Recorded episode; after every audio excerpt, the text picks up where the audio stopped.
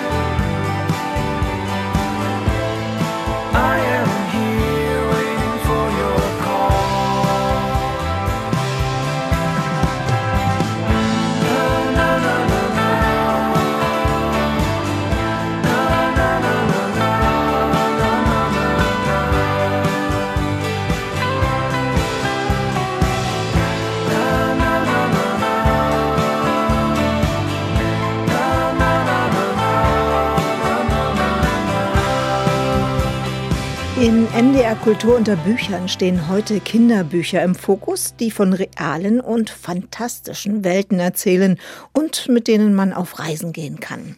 Mit der Bestseller-Kinderbuchautorin Cornelia Funke spreche ich gleich über ihr aktuelles Buch, das eine lebenslange Leidenschaft von ihr ausdrückt. In das grüne Königreich lässt Funke die jungen Leserinnen und Leser eintauchen in die reale Pflanzenwelt, die an allen Ecken und Enden magisch für sie ist.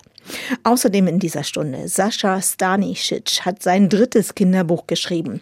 Hier erkennen zwar zwei sogenannte Außenseiter einander, treten aber aus sehr nachvollziehbaren Gründen nicht gemeinsam gegen die Ungerechtigkeiten an. Zu einfach wäre diese Lösung für den Autor. Dann haben wir noch die Buchtipps in Kürze im Programm, die dieses Mal interessante Perspektivwechsel bieten und ein wunderschönes Bilderbuch von Eva Lindström. Zwei Eichhörnchen beanspruchen hier für sich, wir sind die Könige des Waldes sozusagen. Das ist heute MDR Kultur unter Büchern vorfristig zum Kindertag. What I've learned from all these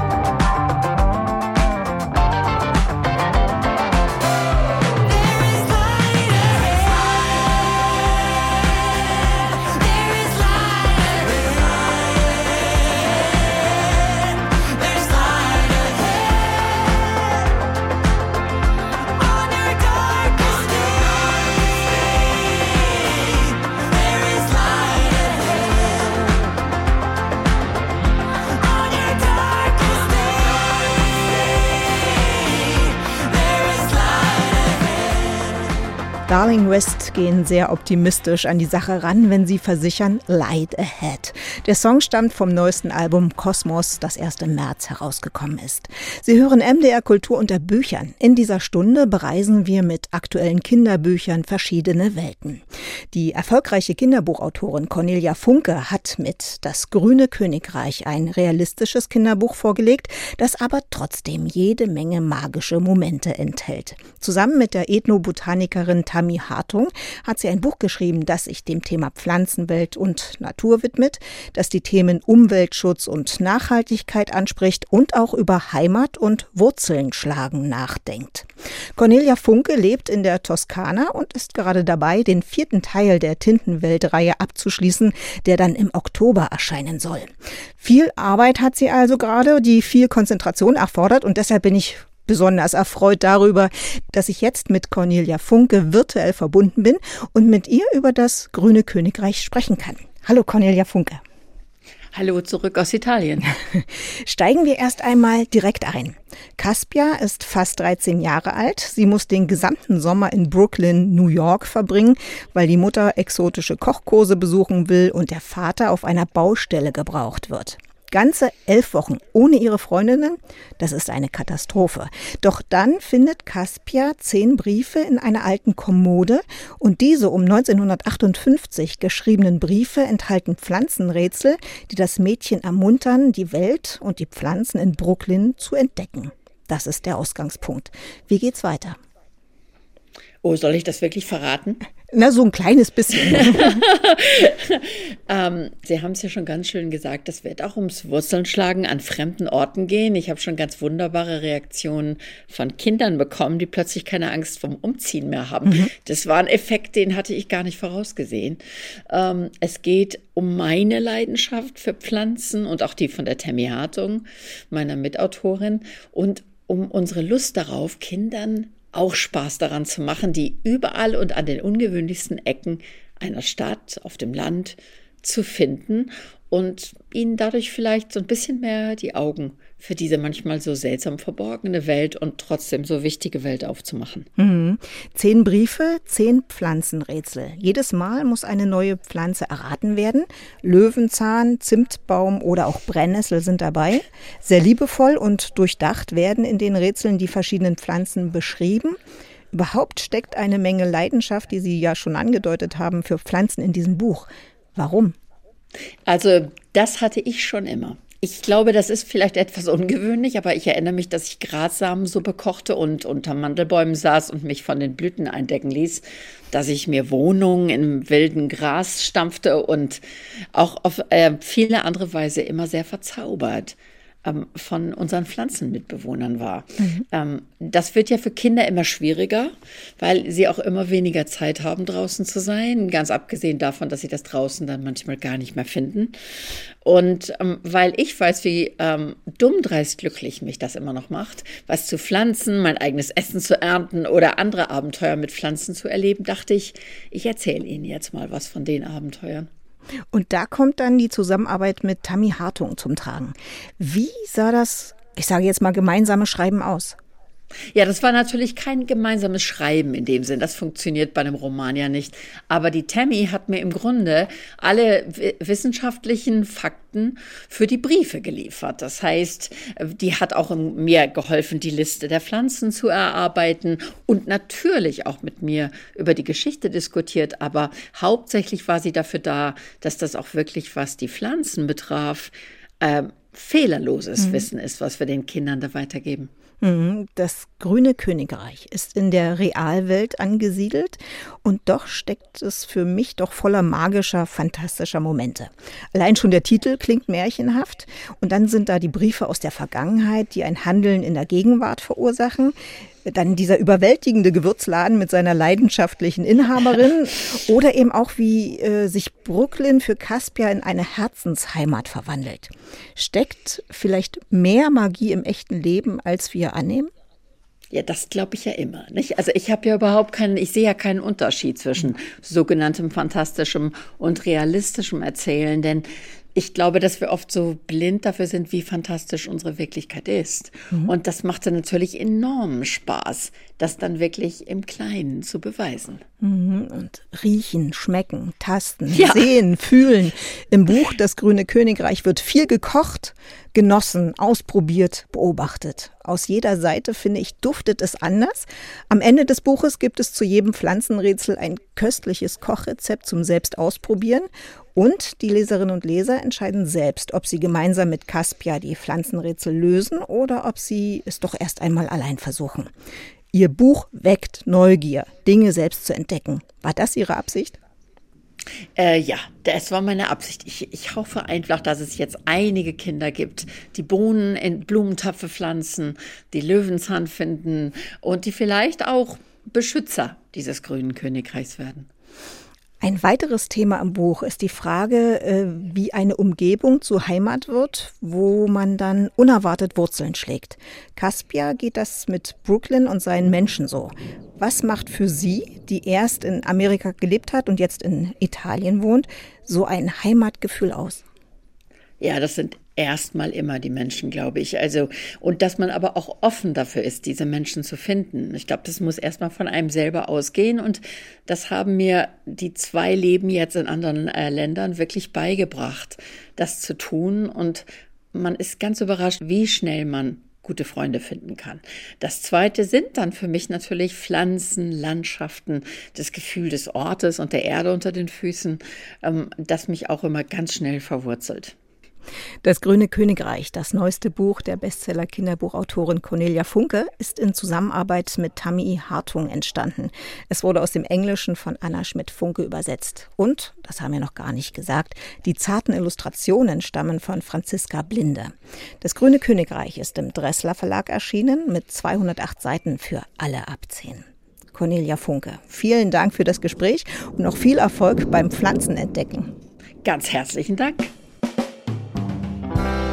T'as entendu le vacarme? T'as pas pensé à des armes? On n'a pas fini de pleurer. On n'a pas fini de pleurer.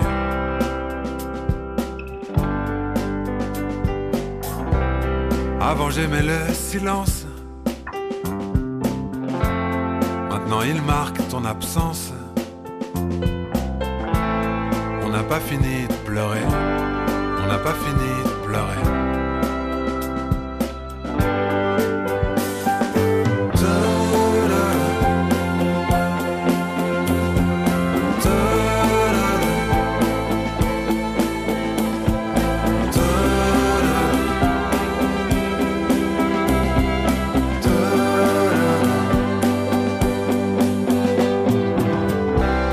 T'as entendu le vacarme pas pu verser de larmes. Quand le temps s'est arrêté, quand le temps s'est arrêté.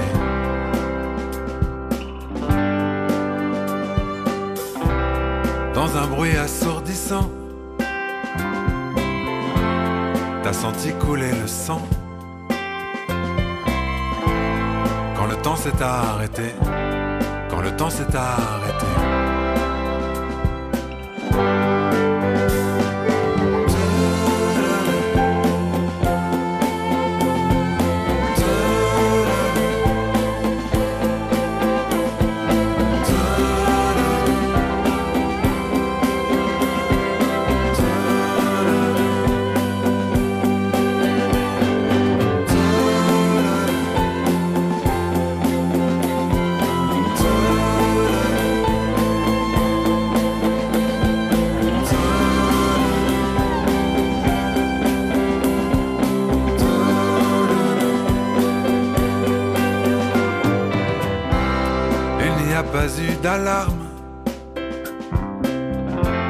Juste le bruit de leurs armes. Quand ta vie s'est envolée, quand ta vie s'est envolée.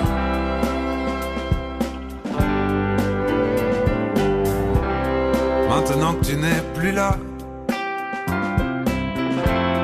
toi qui riais aux éclats, on n'a pas fini de pleurer n'a pas fini de pleurer.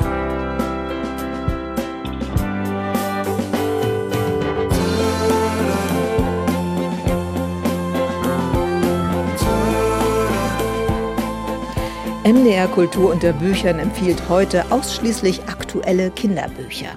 Mit dem nächsten Bilderbuch lässt es sich gut nachdenken über Fragen wie Wer hat im Wald eigentlich was zu sagen? Die mit der Flinte über der Schulter oder die Tiere, die in den Wipfeln ein friedliches Leben führen? Die schwedische Autorin und Illustratorin Eva Lindström hat sich dieser Fragen angenommen. Lindström zählt in ihrer Heimat zu den bekanntesten Kinderbuchkünstlerinnen. Seit mehr als 30 Jahren ersinnt und malt sie Geschichten für Filme, Comics und Sach- und Bilderbücher. Vielfach preisgekrönt erhielt sie im vergangenen Jahr den Astrid Lindgren Memorial Award für ihr Lebenswerk. An diesem Werk arbeitet die 71-Jährige unermüdlich weiter. Wir sind die Könige des Waldes, sozusagen, ist jetzt erschienen und Eva Geding stellt das Bilderbuch vor. Die Könige des Waldes hat man sich irgendwie anders vorgestellt. Nicht wie diese zwei kleinen, ulkigen Gestalten mit gelben Augen und rotem Fell.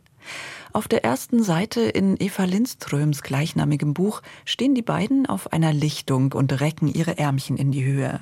Desgleichen ihren buschigen, roten Schwanz. Genau genommen hat die schwedische Illustratorin ihrem Buchtitel noch ein sozusagen angefügt. Die Könige des Waldes sozusagen sind in diesem Fall zwei Eichhörnchen und die lieben Gymnastik und Nüsse. Eva Lindström taucht die Szene in rosafarbenes Licht. Eigentlich eine richtige Idylle.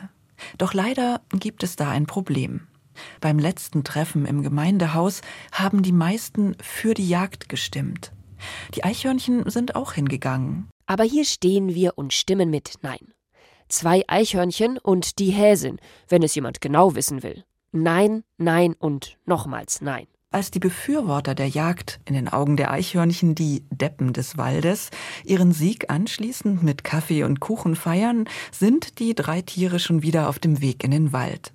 Dort warten wichtigere Aufgaben. Nüsse sammeln zum Beispiel. Wir wollen einfach nur unsere Ruhe. Das wissen alle, die uns kennen. Wir wollen nachts ruhig schlafen. Aber oft werden wir wach, liegen ganz still und lauschen. Wer schleicht herum? Wer tritt knackend auf Zweige? Wer raschelt da? Auf der nächsten Seite strebt schon eine vielköpfige Jagdgesellschaft mit Hörnern und Flinten durch den Morgennebel. Immer mit der Ruhe, rufen wir von den Wipfeln der Kiefern herunter. Legt eure Gewehre weg. Und ihr da, ihr schnellen Läufer mit den scharfen Zähnen, ihr könnt eure Mäuler schließen und euch wieder abregen. Nur zwölf Doppelseiten benötigt Eva Lindström, um mit Pinsel und Wasserfarben ein ganz ungewöhnliches, wunderbares Bilderbuch zu gestalten. Die Sprache der Autorin, die Maike Dörries ins Deutsche übertragen hat, ist in ihrer Einfachheit berückend. Lindström kombiniert sie mit ebenso einprägsamen Bildern. Da fließen körnige Farbflächen in angenehm gedeckten Tönen ineinander. Pfützen aus Pigment bilden Landschaften und Gesträuch. Die Figuren, die sich darin zu schaffen machen, sind so charmant gezeichnet, dass jede aufgeschlagene Seite das Lachen aufs Neue herausfordert. Dabei behandelt Lindström in ihrem Bilderbuch ernsthafte Fragen. Wer bestimmt eigentlich, wessen Interessen wichtig sind? Die Mehrheit und welche Möglichkeiten bleiben mir, wenn ich nicht zu den vielen gehöre? Die beiden Eichhörnchen und die Häsin ersinnen keinen Racheplan, aber sie lassen sich auch nicht einschüchtern. Nicht einmal, als die Häsin von einem Schuss am Ohr verletzt wird. Jeder kann mal in Schwierigkeiten geraten, sagt die Häsin. Seht es doch mal so. Dass das ein für alle Mal klar ist. Wir sind nicht jeder, wir sind Eichhörnchen. Seht es doch mal so. Wir sind die Könige des Waldes, sozusagen, ist ein leises Buch, dessen Botschaft sich ganz beiläufig vermittelt. Der Schluss ist offen, aber eigentlich ist alles gesagt, wenn die selbsternannten Könige mit ihrer Königin, der Häsin, auf dem letzten Bild gemeinsam am Lagerfeuer sitzen. Weiß leuchtet da deren bandagiertes Ohr.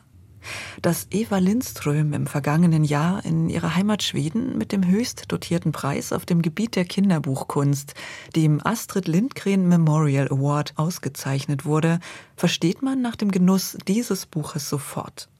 Kleine Kinder werden an den vielen originellen Figuren, die die Seiten bevölkern, ihre Freude haben. Und Erwachsene die trifft vielleicht die Erkenntnis, dass die Könige des Waldes auch kleine, ulkige Wesen sein können, die gemeinsam auf einer rosafarbenen Waldlichtung Gymnastik machen. Eva Geding mit einer Bilderbuchempfehlung. Wir sind die Könige des Waldes, sozusagen, von Eva Lindström, ist im Verlag Antje Kunstmann erschienen. Ins Deutsche übersetzt von Maike Dörries. 32 Seiten sind hier für alle ab drei.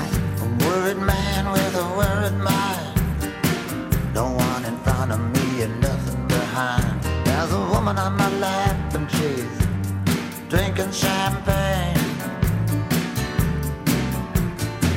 Got white skin, got assassin's eyes.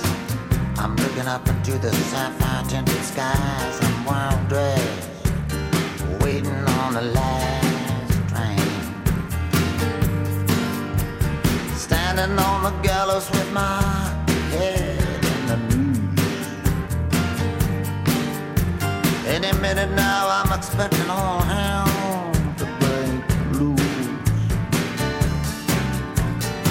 People are crazy and times are strange.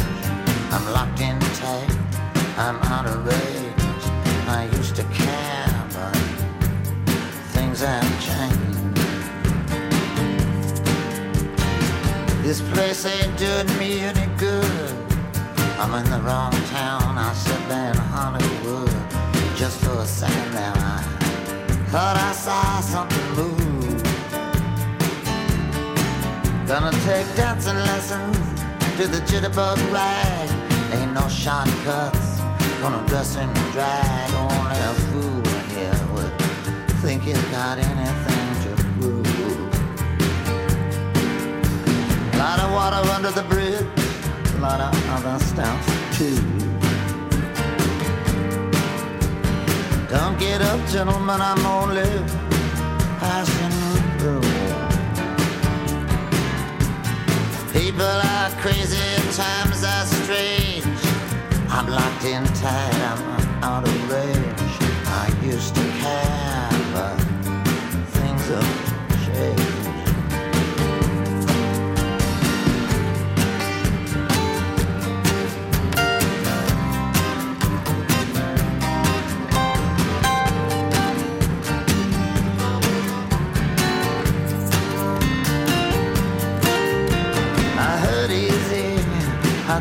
don't show it.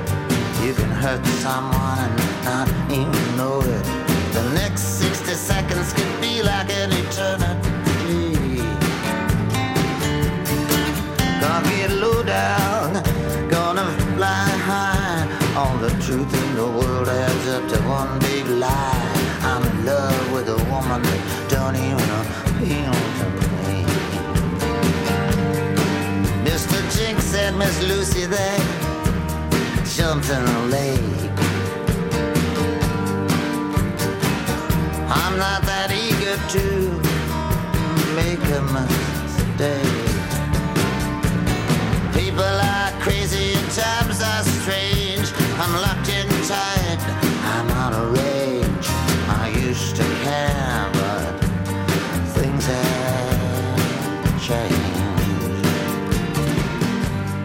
Veränderungen stehen immer an, stellt Bob Dylan fest in Things Have Changed. Gerade gehört hier bei MDR Kultur unter Büchern.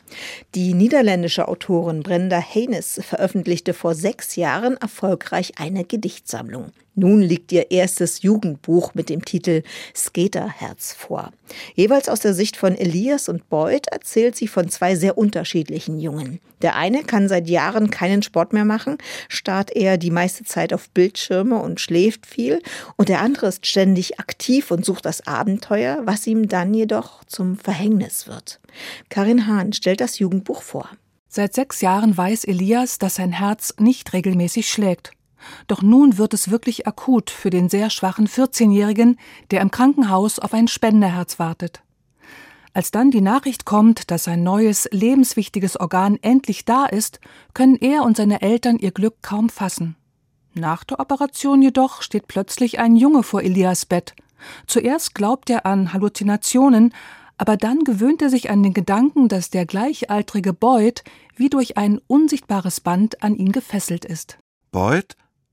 Wieder macht er sich an der Bettdecke zu schaffen. Wenn ich dein Herz habe, dann ich gehe zum Fenster und schaue nach draußen.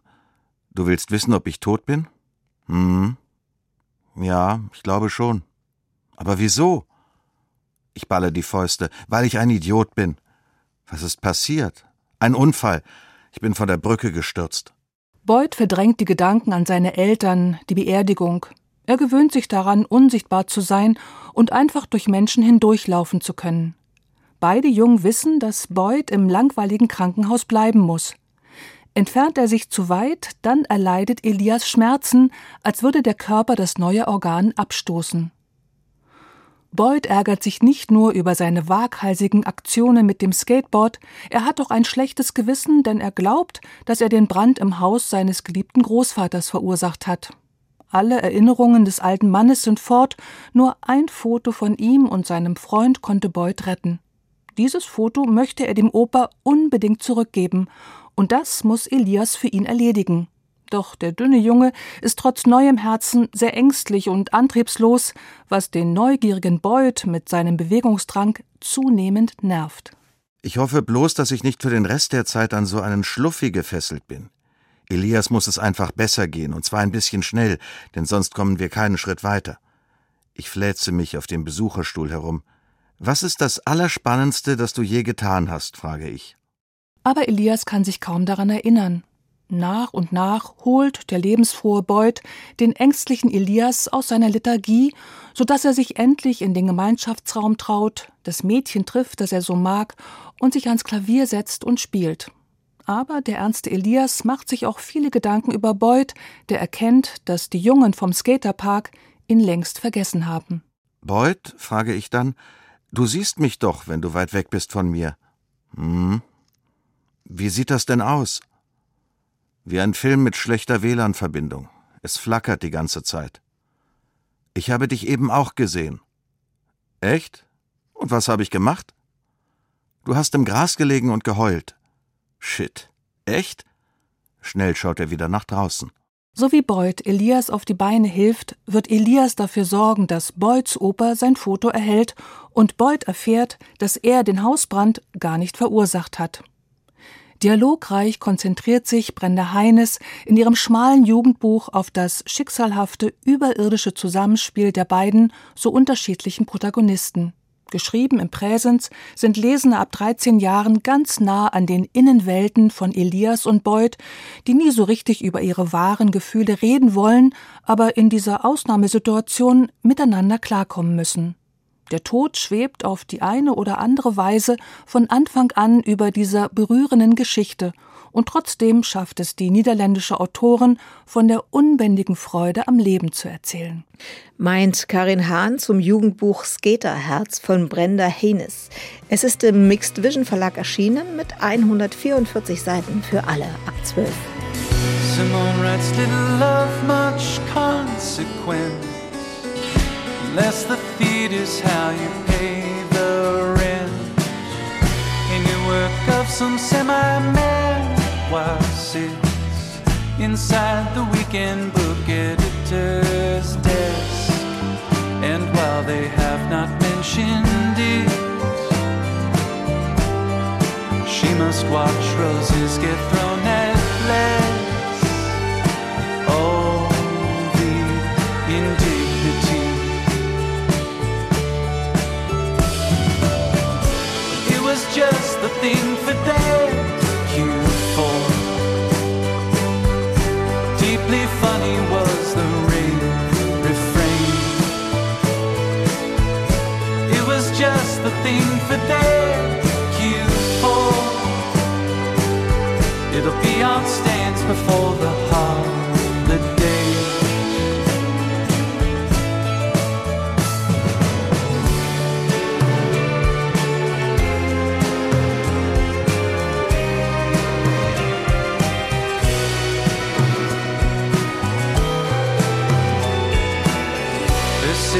was not much long for this world. She danced as if a dancer danced, as if, as if she had a body to sustain, as if an audience to entertain. This ironic distance kept her sane. While her vessel sailed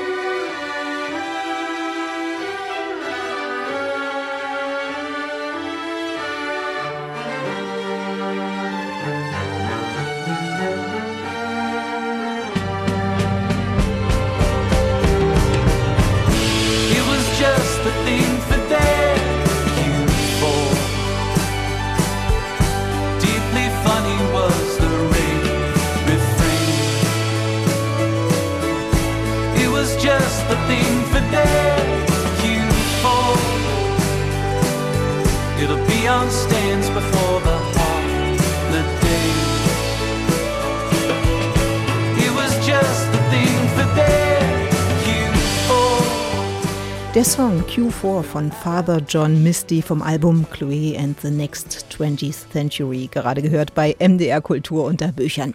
In dieser Stunde stellen wir Ihnen aktuelle Kinderbücher vor. Sascha Stanisic, 1978 in Bosnien geboren und 1992 nach Deutschland gekommen, ist mit seinen Romanen und Erzählungen zu einem der erfolgreichsten Autoren seiner Generation geworden. Ausgezeichnet zum Beispiel mit dem Preis der Leipziger Buchmesse und dem Deutschen Buchpreis, beeindruckt Stanisic durch seine zugleich kunstvolle wie auch alltagsnahe Erzählsprache, die oft von feiner Komik ist. Vor dem Fest, Herkunft und wie der Soldat das Grammophon repariert, so heißen die Romane des Sascha Stanisic und auch zwei Kinderbücher hat er bereits vorgelegt. Gerade erschienen ist das dritte, das den Titel Wolf trägt und farbig und fantasievoll illustriert wurde von Regina Kehn. Mein Kollege Jörg Schieke hat das Buch gelesen. Jörg, der Titel des Buches ist Wolf und auf dem Cover sind Bäume, Lagerfeuer und einige Häuschen mit erleuchteten Fenstern zu sehen. Es geht also mit Sascha Stanisic in den Wald? Ja, so ist es tatsächlich und es ist auch eine denkbar überschaubare Ausgangssituation, die er hier in seinem Roman verhandelt. Also es gibt einen Ich-Erzähler, ich würde ihn so auf 14, 15 schätzen und der muss auf Klassenfahrt ins Ferienlager, weil seine alleinstehende Mutter ihn nicht betreuen kann, will ihn auch nicht allein lassen. Aber das ist nun mal das Letzte, was er will, ins Ferienlager äh, und vor allem mit den Leuten aus seiner Klasse, nämlich das will er gar nicht. Und wir erfahren sehr schnell, er lehnt die Natur ab, das sagt er gleich ganz drastisch. Und äh, er ist in seiner Klasse offensichtlich auch in so einer Außenseiterposition. Äh, und jetzt kommt es schon auf die Feinheiten an. Er wird also nicht wirklich drangsaliert, aber er ist sehr für sich. Er liest viel, er hat mit den anderen also wenig zu tun in seiner Klasse. Und typisch Stanicic bei der Abfahrt am Busbahnhof wird nun schon mit wenigen Sätzen auch so dieser soziale Kosmos gezeichnet. Welche Gruppen gibt es da? Und da zitiere ich mal. Es gibt die Netten, die Zocker, die Sportler. Es gibt die Einser, die Pferdemädchen. Und genauso fein beobachtet er auch die Eltern. Die stehen nämlich genau nach dieser Aufteilung ihrer Kinder eben auch zusammen bei der Abfahrt der Busse. Und dann geht's los mit einer Betreuergruppe. Das kennt man auch. Das sind so Leute aus einem studentischen Milieu. Und die sollen nun also diese Gruppe von Jugendlichen eine Woche lang beaufsichtigen. Hm, Ferienlager, Klassenfahrt, das haben wir alle irgendwie mal erlebt. Was ist denn hier nun die spezielle Geschichte? Ja, die eröffnet sich ziemlich schnell und die wird eigentlich auch jedem bekannt vorkommen. Es gibt natürlich die, ich nenne sie mal so die Schulhofdiktatorin und das ist hier ein Junge namens Marco, der mit zwei Zwillingsjungs verbündet ist und das sind die, sehr schöner Name, das sind die Dreschke-Zwillinge, Dreschke 1 und Dreschke 2 und es gibt natürlich den einen, der sofort als Ziel Ziel dieser Dreschke-Aktivitäten benannt ist. Und das ist hier nicht der Ich-Erzähler, sondern das ist ein Junge, der heißt dummerweise auch noch wie ich, nämlich Jörg. Das muss ich jetzt mal so hinnehmen. Und auch der wird von Stanicic äh, mit ein paar Details gleich ganz plastisch gezeichnet. Der Ich-Erzähler, also er, der teilt mit diesem Jörg ein Bungalow. Und Jörg, das ist so einer, der räumt ganz vorbildlich sein Fach ein, äh, als sie angekommen sind. Der legt alles nochmal schön fein säuberlich zusammen. Der freut sich auf die Wanderung im Ferien Ferienlager, ja, welches Kind macht das schon? Und dann auf dieser Wanderung erkennt er mehr Pflanzen als die Pflanzenerkennungs-App vom Betreuer. Also wir wissen ziemlich schnell, was das für ein Typ Junge ist und was die beiden verbindet, ist auch klar. Also dieser leichte Außenseiterstatus. Der eine hat nur noch eine Mutter, der andere Jörg, der hat nur noch einen Vater. Und so sind sie eben beide Außenseiter in der Gruppe und teilen sich nun auch noch einen Bungalow hier. Mm, und äh, somit ist eigentlich schon klar, dass es Konflikte gibt zwischen den Außenseiterfiguren auf der einen und denen, die die Chefs sein wollen. Ja, eben die Dreschkes und, und Marco. Das ist genau so, aber natürlich erzählt Sascha Stanisic das nicht nach einem plumpen Schema, sondern er lässt seinen Ich-Erzähler sofort erkennen, dass dieser Jörg eben noch ein bisschen schwächer ist als er selber und im Prinzip auch das abbekommt, was er sonst abbekommen würde. Und genau das ist sein Konflikt. Er mag diesen Jörg schon, findet den auch durchaus originell, er findet den angenehm, ist gern mit ihm im Bungalow und er verabscheut auch Marco und die Dreschke-Zwillinge. Sie haben also im Prinzip die gleichen Feinde. Aber er traut sich eben doch nicht, sich mit Jörg dann ganz offen gegen diese Stärkeren zu verbünden. Und das ist hier so eine der untergründigen Botschaften und Erkenntnisse. Dieser Gedanke, dass sich die Außenseiter zusammentun, wie man sich das wünschen würde, das ist ein schöner und naheliegender Gedanke. Aber im Realen funktioniert er meist dann doch nicht so einfach. Also die beiden werden schon Freunde, aber eine direkte Konfrontation mit diesen Bestimmern, mit den Dreschkes, die gibt es dann doch nicht. Da fehlt ihnen der Mut, auch zu, zu Recht. Man versteht das sofort aus Perspektive dieser beiden Jungs. Sie versuchen also eher auszuweichen und wie gesagt, da liegt für mich sehr viel Realitätsverständnis drin. Hier wird also nicht irgendwie so eine schöne, hübsche Geschichte gemalt, sondern es wird sehr hart benannt, was eben der Konflikt dieser beiden Jungs ist. Hm, das ist schon sehr besonders. Und man fragt sich natürlich auch, wie sich zum Beispiel die Erwachsenen verhalten, die doch mitkriegen müssten, was in so einer Gruppe passiert. Was machen die? Ja, das ist ein ganz zentrales Thema und es wird auch sehr fein von Stanisic erzählt. Ähm, die Betreuer, die werden dann sogar verständigt von einer Mitschülerin, die sehr wach diese ganze Sache beobachtet, wie also der Jörg eben drangsaliert wird von diesen Dreschke-Jungs. Und die sagen etwas, was man auch aus dem Schulalter kennt. Die sagen nämlich, versucht mal eure Probleme unter euch zu lösen. Das müsst ihr lernen. Ja? Mhm. Das klingt ja erstmal immer irgendwie richtig, aber hier, und das macht äh, Stanisic eindeutig klar, das reicht eben nicht. Es gibt Situationen, da müssen die Erwachsenen schon eingreifen. Da können die Kinder, gerade die Schwächeren, das eben nicht lösen in solchen Konfrontationen. Eine Betreuerin zum Beispiel, die, die erzählt dann, dass sie früher auch oft geärgert wurde, aber dann hat sie angefangen zu meditieren. Naja, kann man sich vorstellen, das nützt einem Jungen, der, der immer mal verprügelt wird, überhaupt nichts. Ne? Der kann natürlich nicht anfangen zu meditieren, wenn er da in Dreck geworfen wird. Und das ist, glaube ich, von Stanicic auch eine sarkastische Attacke gegen so ein einen bestimmten Betreuertypus, der wahrscheinlich eher ungeeignet ist dann für solch einen Beruf. Also wir wollen hier nichts vorwegnehmen, aber klar ist, dass Sascha Stanisic ein Autor ist, der diese Konflikte aushält. Möglicherweise kennt er sie auch selbst und der flüchtet sich eben nicht in ein süßes Ende, in dem dann alles wieder irgendwie gut ist und dann die Stärkeren doch irgendwie durch einen klugen Trick besiegt werden. Das passiert hier tatsächlich nicht. Mhm, meint Jörg Schieke zum Kinderbuch Wolf von Sascha Stanisic. Es ist inzwischen das dritte Kinderbuch des Autors. Die Illustrationen stammen von Regina Kehn und erschienen ist es im Carlsen Verlag mit 192 Seiten. Danke fürs Gespräch. Bitte, sehr gern. Die Kisten grad erst ausgepackt. Alles fällt an seinen Platz, endlich frei. Doch ein Jahr vergeht schnell wie ein Wimpernschlag. Fünfmal geblinzelt, schon ist alles vorbei.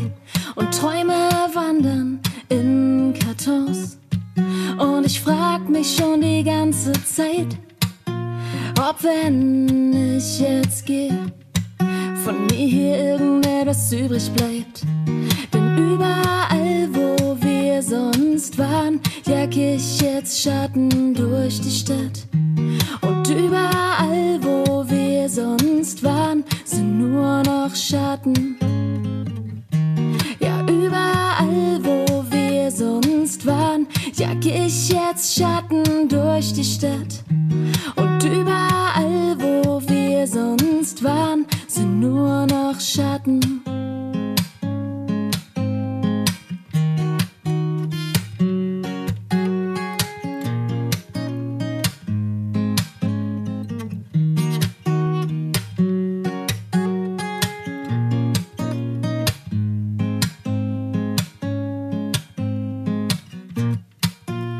Und alle sind schon lange weg. Nur ich renn noch der alten Zeit hinterher. Frag mich, wo wir geblieben sind. Und verliere den Bezug immer mehr. Seh den Fluchtwagen warten. Und frage mich die ganze Zeit, ob wenn ich jetzt gehe, von mir noch irgendetwas übrig bleibt. Denn überall, wo wir sonst waren, jag ich jetzt Schatten durch die Stadt. Und überall, wo wir sonst waren, sind nur noch Schatten. Ja, überall, wo wir sonst waren, jag ich jetzt Schatten durch die Stadt. Und überall, wo wir sonst waren, sind nur noch Schatten. Ich seh uns noch tanzen durch den Staub und durch Flure und Kirchen. Kann nicht gehen, doch darf nicht bleiben und such die Wahrheit irgendwo dazwischen.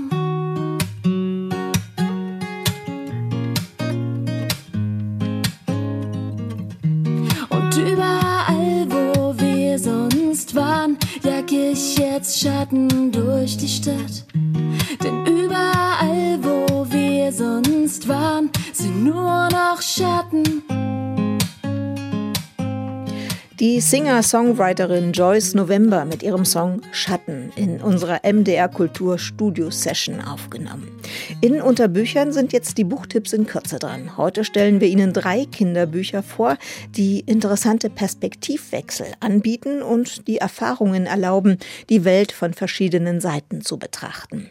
Da ist zum Beispiel Riese Oscar, der die Erwartungen seines Schwimmmanagers nicht erfüllt. Alle rätseln, warum das so ist.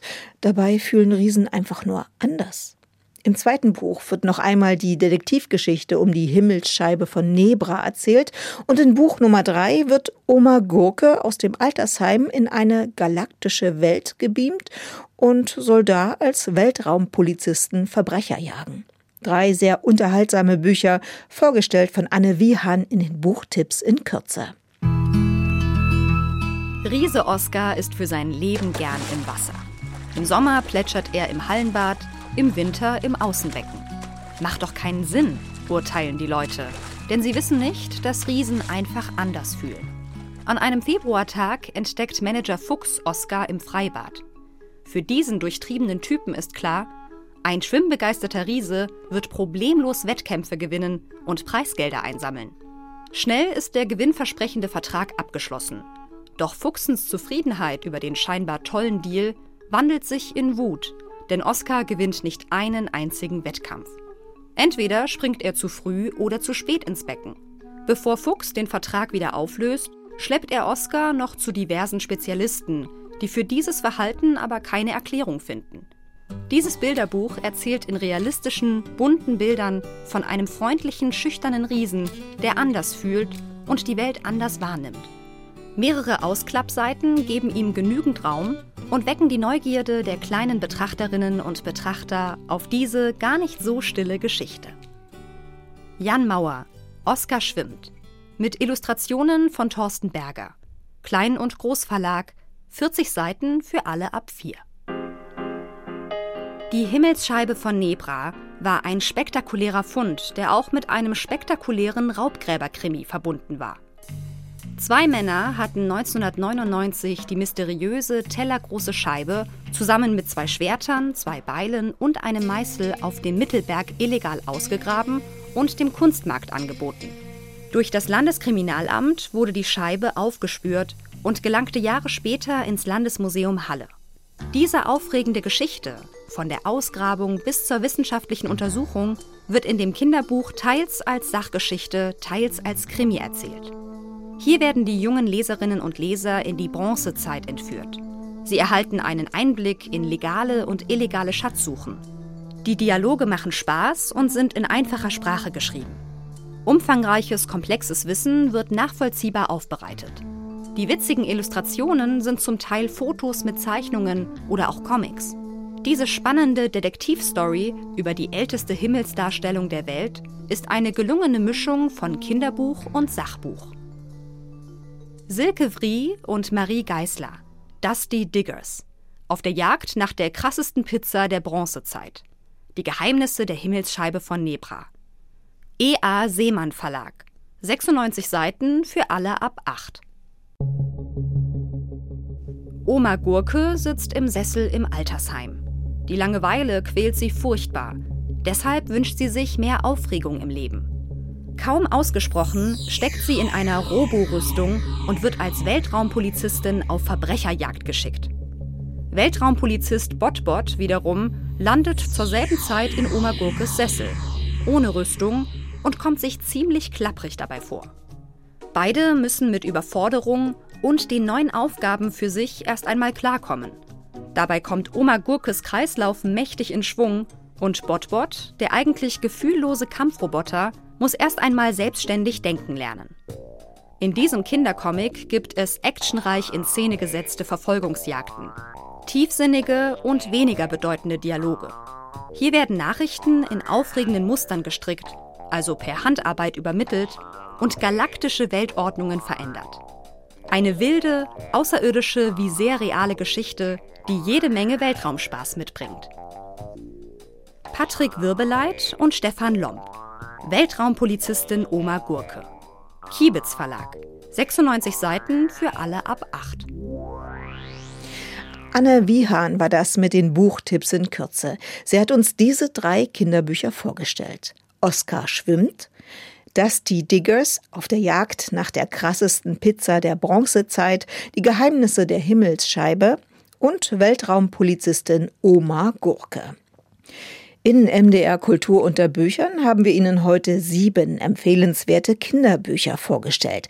Da war das neue Buch von Cornelia Funke dabei. Im Gespräch hat uns die erfolgreiche Autorin verraten, dass sie mit Das grüne Königreich ihre Leidenschaft für Pflanzen ausgelebt hat.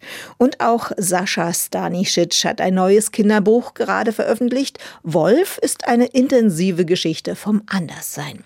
Falls Sie etwas von der Sendung verpasst haben oder einfach noch einmal genauer reinhören möchten, schauen Sie gern in der ARD Audiothek vorbei. Da gibt's dann auch noch eine ganze Menge weiterer Lesetipps für alle. Mein Name ist Britta Selle. Ich wünsche Ihnen und Ihren Kindern viel Spaß beim Lesen. Alle unsere Podcasts finden Sie zum Abonnieren unter mdrkultur.de.